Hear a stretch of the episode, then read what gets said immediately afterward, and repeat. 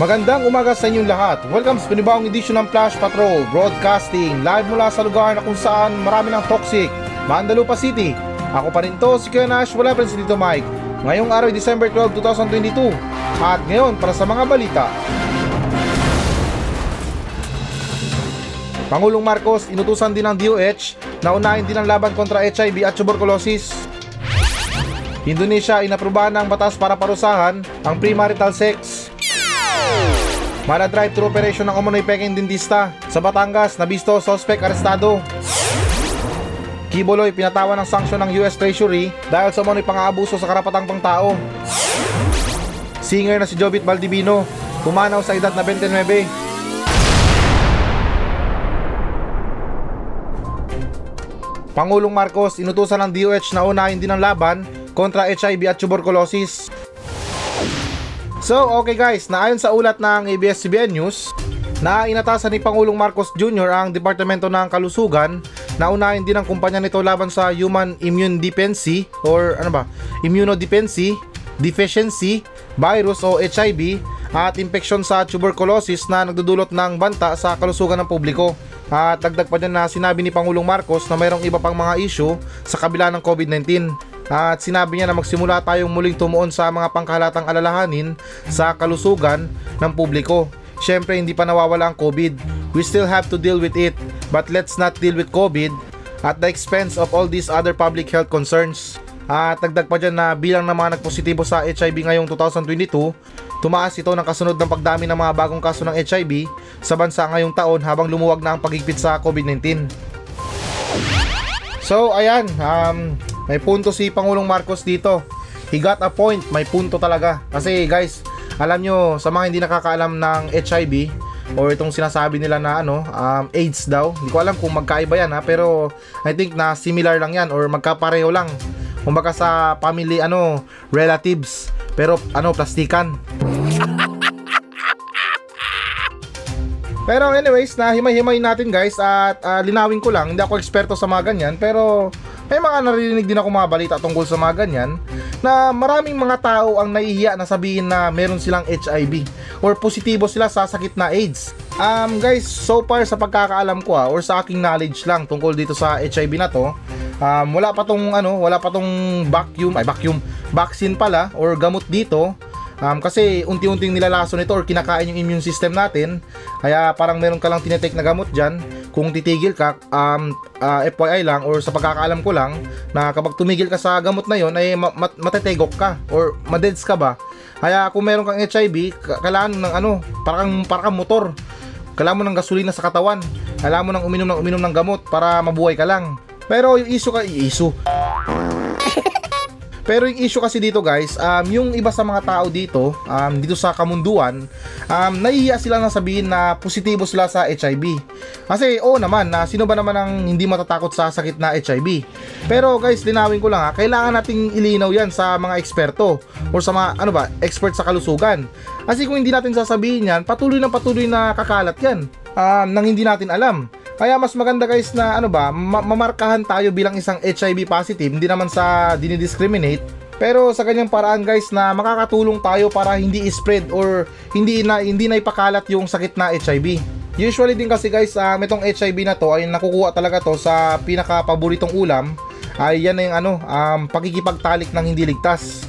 Yan na yan, yung mga hindi paggamit ng protection, kung sino-sino lang nakikipaglaban, parang matapang ba, kahit sino makipaglaban lang basta game. Yun yung pinakaiwasan talaga natin guys, is contact sa ibang tao, lalo't kung wala naman siyang pakialam sa feelings mo.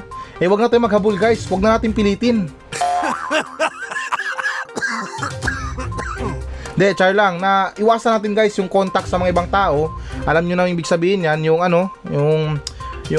putukan na without using any protection, kasi kailangan talaga yan. Kung hindi matiis, gumamit tayo ng protection. Hindi ko kayo pinagbabawalan guys sa mga hilig nyo, pero makakatulong yun or kaligtasan din yun sa isa't isa. Kasi sa ganung lagay na nga guys, napakahirap kung magpositibo tayo. Pero para sa mga positibo dyan, ito lang masasabi ko, na stay positive. Hindi yun ang ibig ko sabihin ha. Stay positive lang sa buhay natin, na huwag tayong mawalan ng pag-asa, huwag tayong maging nega, stay positive lang, huwag lang sa drug test. At ganoon din na itong tungkol sa tuberculosis or yung TB. Yan. Ano yan? Itong TB na to, sa mga mayroong TB dyan, huwag kayong matakot na ano. Huwag kayong matakot na porket may TB kayo, hindi na kayo gagaling. Yung iba nga dyan, nagmamayday pa na mayroong TB na malaki sa likod. Mayroong flat screen na 52 inches. O, di ba? Yung mga kunyari, picture-picture. Tapos sa likod, mayroong flat screen na malaki. 52 inches, merong 63 inches. Pero anyways, na ibang topic naman yon. Ang pinag-uusapan natin dito is tuberculosis. Yung ano, yung ubo ng ubo. Yan, correct me if I'm wrong lang ha, pero sa pagkakaalam ko, itong tuberculosis o itong TB ay nagagamot to ng 6 months. Pero yun lang, talagang consistent dapat yung gamutan. Kailangan, ano, sinusunod mo yung mga instruction. Kung matatandaan ko guys, si Mang Dodong, yung tanod namin sa Barangay Silaway, dito sa Mandalupa, nagka-TB yun, ay Diyos ko. Katakot-takot din yung ano niya, yung gamutan niya. Hindi naman sana nakakatakot, pero ano ba, para siyang si Darna tuwing umaga. Tatlong klaseng gamot na malalaki ang iniinom niya. Pero yun, sa awa ng Diyos, sinunod niya instruction, gumaling siya. Oh, di ba guys, na kung susundin talaga natin yung mga eksperto, dahil eksperto sila, eh walang magiging problema or ano ba, mapapabuti tayo. Ang problema kasi dito sa ating mga Pilipino, mahilig tayo sa mga paniniwala. Hindi po na kahit... Ay nako, sorry sa tunog guys ha, meron kasing ano, ongoing na construction dito. Pero anyways, tuloy pa rin ang balita. Sana nga ba tayo? Hindi ko kasi kayang ano eh, hindi ko kasi yung putulin nito eh. Kailangan naman magre-reklamo tayo sa labas. Pero nagpapaliwanag lang. Mamaya paglabas ko, pag nag-break ako, i-jackhammer ko yung mga ulo nila. Pero dun sa paniniwala natin guys na kahit na meron pang panahon na konti para pumunta sa ospital, eh yung iba sa atin ay mas pinipiling pumunta sa mga albularyo, na kesyo kinulam daw, or meron daw na natapakan na hindi nakikita, nagambala na hindi nakikita. Guys, mga eksperto na patunayan nila, napag-aralan nila yan, virus sa katawan yan, itong TB na to. Pumunta tayo sa totoong eksperto guys, at huwag tayong pumunta dun sa mga sinasabi nila mga eksperto sa mga malunggay, mga tawas-tawas, mga oregano, yan, mga ganyang klase na ano, eh, ano lang yan, parang so-so lang yan, 50-50 yung galingan natin dyan, o yung paggaling natin. Hindi tulad sa pagpunta sa eksperto talaga, I think libre naman gamutan sa tuberculosis, meron naman yan sa mga kalapit na barangay, eh huwag tayong maya guys na pumunta sa kanila at humingi ng tulong. Sa ngayon kasi guys na yun na nga, tama nga talaga si Pangulong Marcos na kailangan din tutukan ng DOH itong ano na to, HIV na to at saka tuberculosis, kasi itong mga ano na to, itong sakit na to, contagious to, o ito yung mga nakakahawa din ng mga sakit tulad sa TB. Yung TB na yan, umiwas tayo sa mga tao na ubo ng ubo, huwag tayong humarap, huwag natin langhapin yung ubo nila. At ganoon din sa mga ginagamit nila na personal tulad ng mga kutsara, plato, at ano pang mga pinamumunas nila sa mga mukha nila o sa katawan nila. Iwasan natin ang mga ganyan, hindi naman sa pagdidiscriminate, pero syempre may mga kanya-kanya tayong sarili na dapat ingatan. Sunod naman tayo na balita. Bansang Indonesia, inaprubahan ang batas para parusahan ang premarital sex. So okay guys, naayon sa ulat ng ABS-CBN News, inaprubahan ng Parliament ng Indonesia noong Martes ang batas na magbabawal sa premarital sex habang gumagawa ng iba pang malalaking pagbabago ng criminal code, isang hakbang na itinuturing ng mga kritiko bilang pag-urong sa kalayaan ng bansa. Ang Indonesia ay kumikilos upang ipagbawal ang pagkikipagtalik sa labas ng kasal matapos makatanggap ng kontrobersyal na bagong criminal code ang mayorya ng mga boto mula sa mga mambabatas sa mga sesyon ng plenaryo. Hinampas ng Deputy Speaker na si Supi Dasko Ahmad ang gabel para senyales na naaprubahan na ang text at sumigaw ng legal. At dagdag pa dyan na nagprotesta ang mga grupo ng mga karapatan laban sa mga sunog na tinuligsa ng pagsugpo sa mga kalayaang sibil at ang paglipat tungo sa fundamentalismo sa pinakamataang bansang Muslim na karamihan sa mundo. At dagdag pa rin dyan na halos 200,000 Pilipinong kabataan ang nabubuntis taon-taon, sabi ng Popcom. Premarital sex ang pinakamataas sa Metro Manila, Central Luzon. At sa isang payag na sinabi dito na we tried our best to accommodate the important issue and different opinion which were debated. However, it's time for us to make a historical decision on the penal code amended and to leave a colonial criminal code we inherited behind. So ayan, tamaan ng tamaan. My goodness, sa balita na to, alam naman natin mga kalakalan sa mundo. Pero hindi naman sa nangimasok sa buhay nyo. Don't worry, wala pa to sa Pilipinas. Sa bansang Indonesia pa naman to. Na sa mga hindi nakakagets ng balita, itong premarital sex na to, ito yung ano, ito yung madalas na gawin nyo. De, charot. Yung ano ba, yung dito sa Pilipinas, yung pagsasama ng hindi pa kasal, doon na rin sa point na yun na pag-ipagtalik or ano bang doon, pagkikisiping sa mga partner natin na hindi pa tayo kasal or hindi pa legal. Hindi pa kinasal ba? Wala pang legal papers. Pero guys, kung dito kasi sa Pilipinas, excuse me lang sa mga paniniwala natin at sa batas natin, ano pang saysay ng pagkakaroon natin ng premarital sex or ano ba? Yung mga kailangan bago ka makipagsiping or makipagtalik sa iba, dapat kasal ka. Pero karamihan naman sa atin, hindi naman sa nang-judge siya o hindi naman talaga sa nang himasok sa mga buhay nyo, eh kasal ka na nga pero andun ka sa kabila. Sad but true guys, or ano ba, truth hurts. Yan ang reality, yan ang nangyayari sa ngayon, sa panahon ngayon. Hindi nyo man masabi or hindi ko man masabi, pero nararamdaman ko na talamak na, umiikot na sa tinatawag dito na generation natin. Kaya hindi ko lang alam guys kung yung iba sa inyo isang ayon dito, kasi alam nyo naman, pagdating sa mga kasal, kailangan magarbo, kailangan may ano, yung mga ganyang klaseng pangarap. Kasi yung iba sinasabi nila na once in a lifetime lang, isang beses lang tayo kasal. Kailangan magarbo, kailangan bongga, may mga bouquet, may mga 3 patong na cake, maraming flowers. Tapos yung mga bisita, may take out pa dapat sa mga pagkain nila. May mga prenup pa, yung mga pictorial na yan. Tapos ano, may mga pa-souvenir pa. Eh ako, hindi naman sa amin na masama guys, magkano lang pagpapakasal. Kung totoong mahal mo yan, ipakasalan mo. Di kasi ako sangayon sa mga sinasabi nila na hindi pa ako ready. Pero nangyari na yung nangyari. Kalukuhan yata yung mga ganun guys. Kasi kung sinusunod talaga natin yung batas ng Diyos at saka yung batas natin ngayon, pasintabi lang talaga ng 1,000 sa mga iba dyan. Eh kailanganin talaga na masunod yung ano, yung utos ng Diyos o yung ano ba, yung proper na way dyan or pamamaraan natin sa pakikipagsiping. Kasi kung no kasal, no siping, no talik.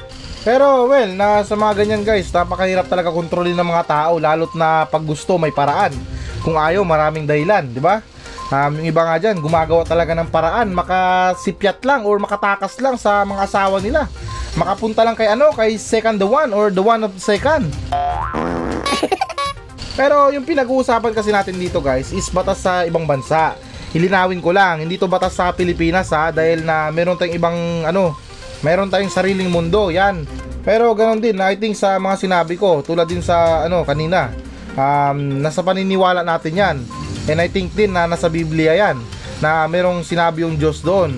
Correct me if I'm wrong lang pero sa pagkakaalam ko ay merong nakasaad doon, Biblia man yan or anong klaseng Biblia man yan, volume 1 or volume 2 man yan, merong talagang nakalagay doon na huwag kang makipagtalik sa hindi mo asawa. Pero nang dahil sa masarap ang bawal, eh yun na nga, panis Yeso Kristo. Pero kayo guys, sa mga sinabi ko, no hard feelings naman din. At kung meron kayong komento dito tungkol sa topic natin, eh wag lang kayo maya na magmensahe sa akin sa Facebook page ng Flash Patrol. At bukas na bukas guys, kung meron man na magmemensahe, ay babasahin natin yan on air. At mapapakinggan din yan nationwide. Sa bansang Iraq, meron din tayong ano dyan, meron tayong signal dyan. Yung mga nagpuputukan doon, pag Flash Patrol time na, tigil putukan muna para makinig ng Flash Patrol. Sunod naman tayo na balita. Mala drive-thru operation ng umano'y peking dentista. Nabisto, sospek, arestado. So, okay guys, naayon sa ulat ng GMA Network, na arestado ng Criminal Investigation and Detection Group ng Batangas ang isang umano'y peking dentista o nag-ooperate raw sa lalawigan. Ang estilo ng operasyon ng sospek ay mala drive-thru.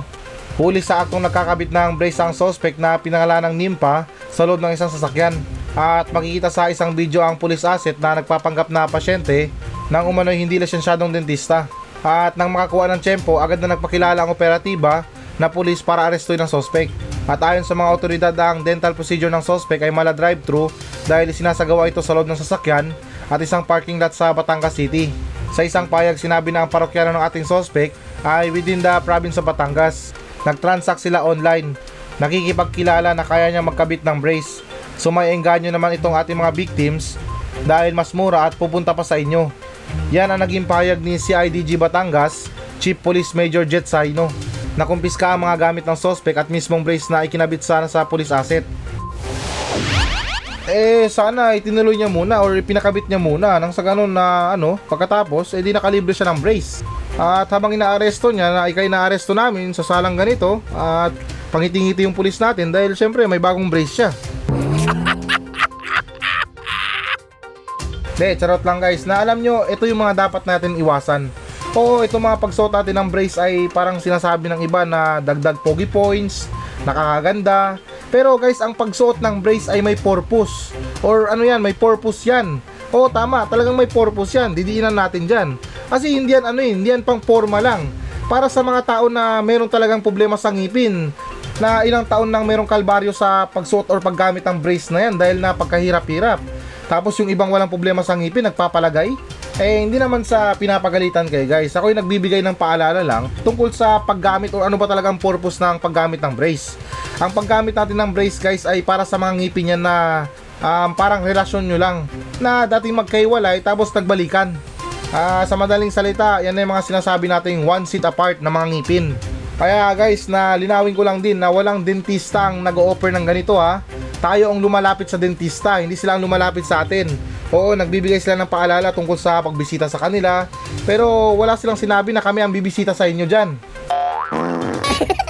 Kaya muli na mas maganda pa rin yung natural na smile natin na walang nakalagay na mga bakal, palamuti sa mga ngipin natin. Dahil guys, napakasimple lang yung pagkakaroon ng magandang smile sa maraming tao. Kung sa mga ibang bagay nga, minsan sobra pa na 3 times a day. Alam nyo na yun, yan pa kayang pagsisipilyo ng mga ngipin natin. 3 times a day lang guys yung inihingi ng dentista or suggestion or recommended ng dentista na magsipilyo para magkaroon tayo ng magandang ngipin, maputing ngipin, or malinis na ngipin. Hindi natin magawa-gawa, tapos yung iba sa atin, hindi naman sa amin na masama, nangangarap pa na magpakabit ng brace. Kung alam nyo lang guys, pag kumain tayo ng mais, talagang sasabit-sabit yan. Magiging palamuti yung mga kinain natin sa mga brace na kinabit sa mga ngipin natin kapag hindi tayo nag-toothbrush. At hindi naman sa pananakot, gumalas-malasin talaga sa mga pagpapakabit natin ng mga brace natin dyan sa mga dentista na di naman nirecommend nila na mag-brace tayo. Pwede pang masira yung ngipin natin, ma-deform. Kaya tama din yung sinabi ni yung sa kanta ni Freddy Aguilar na ang mga tao ay sadyang walang kasiyahan. Pero yun na ngayon guys, mag-ingat lang tayo sa mga peking dentista, hindi lang sa mga peking dentista, maging sa mga peking mga doktor, mga peking mga yung mga nagtuturok na mga pampaputi na yan. Mag-ingat tayo guys dahil tayong lugi bandang uli kapag naano tayo dyan, kapag nadali tayo. Kaya ngayon guys, ini-imagine ko na lang kung nakakangiti pa ba or meron pa bang good smile yung mga nabiktima ng dentista na to dahil ngayon napatunayan at nasakote na siya na peking dentista siya. Sunod naman tayo na balita. Quiboloy pinatawan ng sanksyon ng US Treasury dahil sa muna'y pang-aabuso sa karapatang pangtao. So, okay guys, naayon sa ulat ng GMA Network na pinatawan ng sanksyon ng Department of Treasuries, Office of the Foreign Assets Control o OFAC ng Estados Unidos ang founder at pastor ng Kingdom of Jesus Christ na si Apollo Quiboloy dahil sa mga pang-aabuso umano sa karapatang pangtao kasabay ng pagdiriwang ng International Anti-Corruption Day and Human Rights Day. At sa isang pahayag, sinabi ng US Department of Treasury na kabilang si Quiboloy sa higit na 40 na katao at mga organisasyon na sangkot umano sa korupsyon or pang-aabuso sa karapatang pangtao sa 9 na bansa. At dagdag pa dyan na binanggit ng OFAC ang isang federal indictment noong 2021 na sangkot umano si Quiboloy sa sex trafficking ng mga pastoral o mga batang babae sa Kingdom of Jesus Christ na napiling magtrabaho bilang personal na alalay ni Quiboloy. At ayon sa indictment, inutusan ng mga pastoral na mag-night duty at inatasan na makipagtalik umano kay Quiboloy ayon sa itinakdang oras. May mga itinago rin umano si Quiboloy na mga pastoral sa ibang bansa kasama ang Pilipinas at Estados Unidos. Anak ng Diyos yan, ala ka naman suwayin mo, edi sumunod ka na lang. Alam nyo, ito opinion lang ha, sa ganitong klaseng akusasyon kasi parang napakamahirap, ito yung mahirap na part na paniwalaan. Kasi ito, hindi naman sa pinagtatanggol si si Quiboloy. Sabihin na natin na merong kwento or merong nakalabas na kwento na merong mga babae na puwersahan umanong makipagtalik kay Quiboloy or puwersa na makipagtalik siya kay Quiboloy ng ilang beses sa isang linggo or isang beses sa isang linggo, at kahit na minor de edad pa daw sila. Pero sa ganyan lagay, dapat alam mo na yan eh. Hindi naman sa dapat alam mo na, marunong ka ng makatunog or dapat nakakatunog ka na. Yun yung punto ko na alam mo ba, yung gets mo na na ay alam ko na to. Ganitong senaryo to, ganitong mangyayari. Eh sa ganung lagay, dapat ka na, kumilos ka na or umayaw ka na. Kasi pangit na or iba na yung ginagawa sa iyo. Eh bakit parang nung mga kapanahunan na yon, wala man lang reaction yung dalawang nagrereklamo or yung mga biktima dito. O di ba? Yung mga ganung klase na kasi kung sa ibang tao yan, magre-react na yan kung hindi nila gusto. Or kung hindi naman sa sinisisi yung mga sinasabi nilang biktima. Yung sa akin lang kasi is quick reaction ba? Na kapag alam mo nang mali na yung ginagawa, eh mag-react ka na, hindi tama to, bakit ako makikipagtalik sa'yo? Nakuha niyo yung punto ko guys, kasi syempre itong si Quiboloy nakakatakot to pag magalit. Alam nyo guys, hindi pa to nagsusumbong sa kanyang tatay. Pag ito nagsumbong sa appointed friend niya, eh tapos tayo. At saka sa mga walang believe dyan guys, relax lang kayo. Dahil sa mga iba dyan, sinasabi nila na kung yung lindol nga, napa-stop niya gamit yung remote niya. Lang kayo guys, relax lang kayo. Dahil itong si Quiboloy, merong problema. Nawawala yung battery ng remote niya, kaya hindi niya may stop yung problema niya. De, charot lang guys. Nasa tao din kasi yan eh. Tayo, marunong tayong marunong tayong makiramdam sa mga nangyayari. Hindi porket na pastor siya, hindi porket na mataas siya sa isang reliyon, paniniwalaan na natin siya. Walang masama sa paniniwala, pero lagi nating ibaon yung common sense sa sarili natin. Dahil alam natin kapag mali na yung ginagawa, eh tumigil tayo, umiwas tayo. At saka eto guys, hindi naman talaga sa nangimasok mention ko lang yung mga tao na hindi ko gets eh. Parang napapansin ko sila. Hindi ko naman sa sinasabi na miyembro sila ng Kingdom of Jesus Christ. Pero alam niyo yung mga babae, mga tao, or kung sino man yan na naglalako ng mga biskotso, mga biskwit, na yung iba dinadahilan nila para daw sa pag-aaral nila. Ako sa totoo lang, naka-experience ako ng ganyan eh. Merong isang araw naglako sa akin yung isang babae na maganda siya, hindi naman sa maganda, yung sakto lang. Maayos yung pananamit niya. Tapos lumapit siya sa akin at inalok niya ako ng mga paninda niya. Sabi niya, "Kuya, baka gusto mong bumili ng biskotso para lang po sa pag-aaral ko, dahil nag-aaral pa po ako." Eh sakto na maganda yung yung mga biskotso na yan para sa merienda or sa mga pangata-ngata lang. Pero yung ginawa ko, bago ako bumili sa kanya, tinanong ko kung nasaan yung ID niya, pero wala siyang may pakita. Tapos yun na nga, dumagdag siya na isa daw siyang miyembro sa ganitong reliyon. Hindi ko na lang i-mention pero may nasabi siya na something na reliyon na para daw sa mga donasyon. O di ba? Yung sabi nung una para sa pag-aaral. Tapos bandang uli kapag hinanap mo yung ID, sasabihin donasyon to para sa sa isang reliyon. Kaya tayo mga tao guys, mag-ingat talaga tayo sa mga napipili nating saniban or reliyon. Hindi naman sa sinasabi na umiwas tayo, pero alamin talaga natin kung ano ba talagang kalakalan nila. Dahil yung iba dyan, talagang ginagamit lang yung mga miyembro nila para kumita. Sunod naman tayo na balita. Singer na si Jobeth Baldivino, pumanaw sa edad na 29. So, okay guys, naayon sa ulat ng GMA Network na pumanaw na ang singer at unang grand winner ng Pilipinas Got Talent na si Jobeth Baldivino sa edad na 29, kinumpirma ito ng kanyang asawa na si Camille Ann Miguel. At base naman sa isang radio report na na-confine si Jobeth Baldivino sa Jesus of Nazareth Hospital sa Batangas linggo ng gabi matapos mag-collapse sa party at nakomatos. Pumanaw ang singer Biyernes ng umaga. Eto, malamang guys, kalat na kalat sa social media yung pagpanaw ng sikat na singer na si Jobeth Baldivino. Yung tumatak sa atin yung kanta niya na "Too Much Love Will Kill You." Eto guys, para sa mga walang alam, nabasa ko yung ilan sa mga comment or mga balita na yung dahilan ng pagpanaw ni Jobeth Baldivino is aneurysm. Sa mga walang alam kung ano big sabihin ng aneurysm guys, Ito na yung pagkaputok ng ugat natin sa ulo natin. Kaya minsan yung iba nauwi talaga sa comatose or collapse talaga. Kasi syempre parang ano lang yan, parang supply lang ng kuryente na kapag napatid or naputol yung kable, eh walang power. Madalas kasi yung iba nakaka-experience ng aneurysm guys, or ano ba, yung something na depression sa sarili. Or ano ba, ang daming problema, ang daming iniisip. Basta ba yung lahat na ng problema nilalabas, ano ba, sinasarili nila. Ito yung ano lang ha, ito lang yung yung explanation ko tungkol sa aneurysm. Pero hindi naman sa nagmamagaling, meron tayong mga iba't ibang version.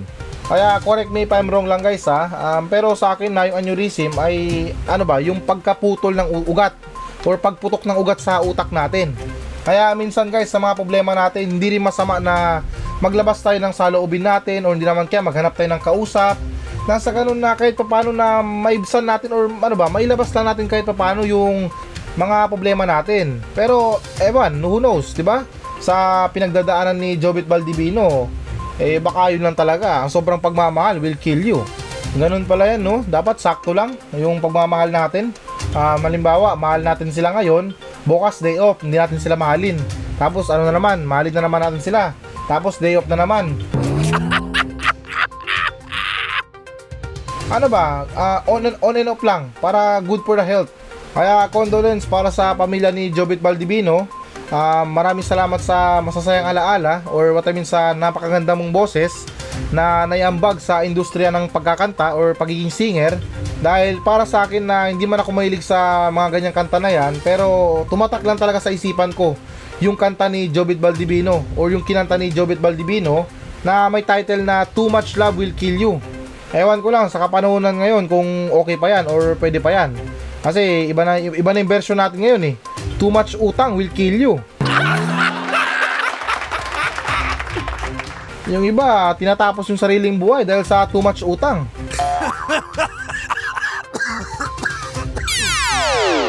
So ayan guys, ito na ang pinakahihintay nyo. Magbabasa na tayo ng audience mail. Mula pa rin to sa mga nagmensahe sa atin sa Facebook page ng Flash Patrol. At syempre, I'm back. I'm sorry for how many days na nawala tayo. Meron na tayong something na problema, or malit na problema lang na idinaan natin sa pagpapalipas or pagpapalamig. Alam nyo guys, sa buhay kasi natin, minsan nag-i-snap din tayo eh. Napuputol din yung PC natin sa sa sarili natin. Pero may mga lesson din akong natutunan. Hindi ko na kasi hindi ko na kailangan i-mention sa inyo kung ano ba yung pinagdadaanan ko ngayon. Pero something na, alam niyo na, medyo mabigat na ayaw ko na maging chismoso dito or i-chismis yung sarili kong buhay. Pero yun na nga, something na personal problem, mga ganun. Guys, minsan din kasi na ako, makinig kayo ha. Humantong din kasi ako nung itong past few days. Humantong ako to sa malaking problema. Hindi man talaga malaking problema, pero yung feeling ko na ako, depressed ako, sobrang problema. Parang hindi ko na alam kung may kakampi pa ba ako sa mundo na to. Parang feeling ko kalaban ko na ang lahat. Kaya guys, muntik na akong humantong sa pagpapakamatay. Sad to say guys, muntik na ako dun eh. Inattempt ko na magbigti. Pero na-realize ko hindi ako makahinga, kaya tinanggal ko. Joke lang guys. Joke lang yun ha. Yung sinabi na pagbibigti, joke lang yun. May mga problema lang talaga ako na hindi na kinaya ang peg. Kaya hindi na kinaya today. Kaya yun ha, nagpalamig-lamig muna, or alam ko mali yung ginawa ko, pero I'm sorry para sa mga nakamiss sa atin or sa akin sa Flash Patrol. Huwag kayo mag-alala, babawi ako para sa mga nalalabi nating episode bago tayo magpasko or mag New Year. Kaya muli na I'm sorry sa lahat ng mga naapektuhan, sa lahat ng mga dyan. I'm really sorry. I don't wanna be back. I wanna be back. Gusto ko nang ayusin yung buhay ko within these days or this week. At okay, natama na yung drama. Yun na nga, nag-explain na ako sa pagkawala ko. At dito naman tayo sa nagmensahe sa atin sa Facebook page ng Flash Patrol. At well, usually, ganito naman talaga nangyari. Kapag nawala si Kaya Nash, may naghahanap. Kaya itong mensahe na to ay sa isang audience natin na nagmula kay April Baldelio or Baldilio. Basta, Baldelio or Baldilio. Ito yung sinabi niya, good morning sa'yo Kuya Nash. Bakit parating replay ang episode mo ngayon, Kuya Nash? Are you okay lang ba? Or bumalik na si Tito Mike? Yun lang, Kuya Nash. Maraming salamat. Ay, hindi na babalik si Tito Mike. Pambihira kayo, may mention nyo pa. 3 taon na. Wala na yun. Hindi na babalik yun. Nandun na yun sa ano, sa masayang lugar. Happy Land or Forever Land. Hindi naman sa sinasabi na dun talaga siya. Pero I think na kung nasaan man si Tito Mike ngayon, yung ano, original na radios dito sa radio station, eh kung nasaan man si Tito Mike, eh dyan ka na lang. I know, masaya ka na dyan. Eh wag mo na akong gambalain dito. Eh steady lang sa kamada ko dito sa radio station. At well, na yun na nga, kaka-explain ko lang kanina kung bakit na yun na nga, na nawala ako ng ilang araw or something na parang 3 days yata. Yun na nga, nagkaroon ako ng konting problema. Alam nyo na yun, hindi ko na no need to mention na. Lahat naman tayo nag-i-snap or napupundi, naguguluhan yung utak, umiinit yung ulo. Eh ika pa nga ni Isko Moreno sa mga matigas dyan.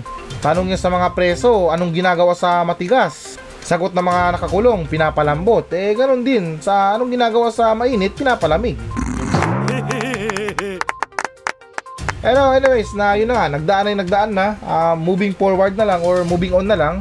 I'm sorry again para sa lahat ng mga naapektuhan. At makakaasa kayo guys na mga episode natin ay sariwang-sariwa na everyday or every week. Nandun pa rin yung maligamgam natin na balita, pero I can promise or sabihin natin na hindi ko man may promise, pero gagawin ko ang lahat na mapasaya ko lang mga umaga nyo.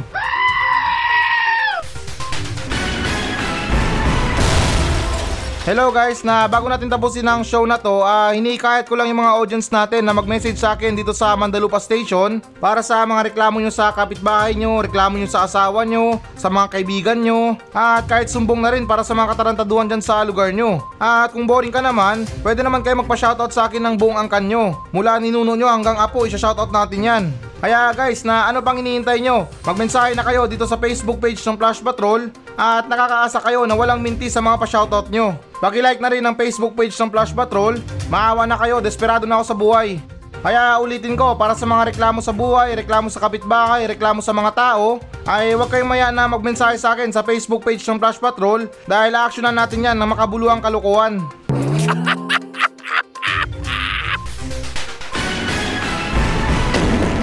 So yan muna mga balita ng Flash Patrol sa araw na to. Maraming salamat sa pakikinig. Ako pa rin to, si Kuya Nash, at maraming salamat ulit. Wala pa rin si Tito Mike. Masayang masaya ako.